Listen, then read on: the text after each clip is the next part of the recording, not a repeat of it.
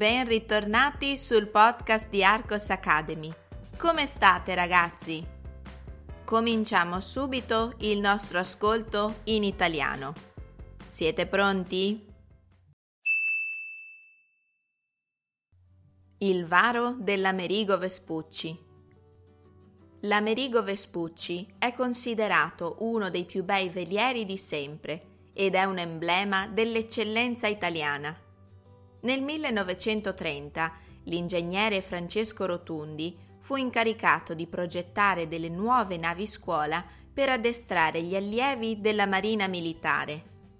Dal regio cantiere di Castellammare di Stabia uscirono due navi gemelle, dedicate ai due navigatori italiani più illustri e famosi al mondo, Cristoforo Colombo e Amerigo Vespucci. Il varo di quest'ultima avvenne nel febbraio del 1931, sempre a Castellammare di Stabia. Il suo primo viaggio, verso Genova, avvenne il 15 ottobre dello stesso anno e il suo primo comandante, Augusto Radicati di Marmorito, ricevette la bandiera di combattimento. Dopo la fine della Seconda Guerra Mondiale, l'Amerigo Vespucci rimase orfana della sorella. La Cristoforo Colombo fu infatti ceduta all'Unione Sovietica per pagare i debiti di guerra. Con il tempo divenne la nave militare più anziana in attività e nel 1960, alle Olimpiadi di Roma, ebbe l'onore di trasportare la fiamma olimpica dal Pireo a Siracusa. Il suo equipaggio, compresi gli allievi, è di 470 persone e ogni altra nave in navigazione riconosce all'Amerigo Vespucci la precedenza, salutandola con tre colpi di sirena. Ascoltiamo la versione più lenta. il varo dell'Amerigo Vespucci.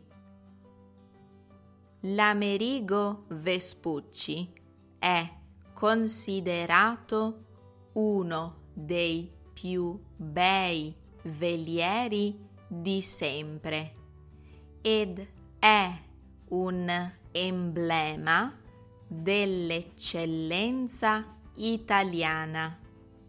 Nel 1930 l'ingegnere Francesco Rotundi fu incaricato di progettare delle nuove navi scuola per addestrare gli allievi della Marina Militare. Dal regio cantiere di Castellammare di Stabia uscirono due navi gemelle dedicate ai due navigatori italiani più illustri e famosi al mondo. Cristoforo Colombo e Amerigo Vespucci. Il varo di quest'ultima avvenne nel febbraio del 1931, sempre a Castellammare di Stabia. Il suo primo viaggio verso Genova avvenne il 15 ottobre dello stesso anno e il suo primo comandante Augusto Radicati di Marmorito ricevette la bandiera di combattimento. Dopo la fine della seconda guerra mondiale, l'Amerigo Vespucci rimase orfana della sorella. La Cristoforo Colombo fu infatti ceduta all'Unione Sovietica per pagare i debiti di guerra. Con il tempo divenne la nave militare più anziana in attività e nel 1960 alle Olimpiadi di Roma ebbe l'onore di trasportare la fiamma olimpica dal Pireo a Siracusa.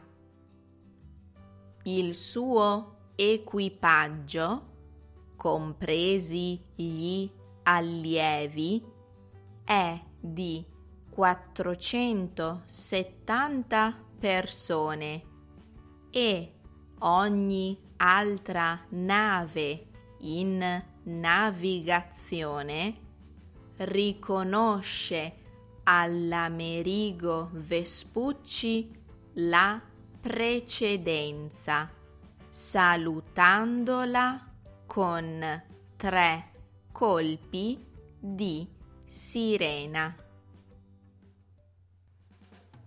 Avete mai sentito parlare della nave Amerigo Vespucci? Beh, ora ne sapete sicuramente di più. Rispondiamo alle domande. Domanda numero 1. Che cos'è l'Amerigo Vespucci e perché fu costruita?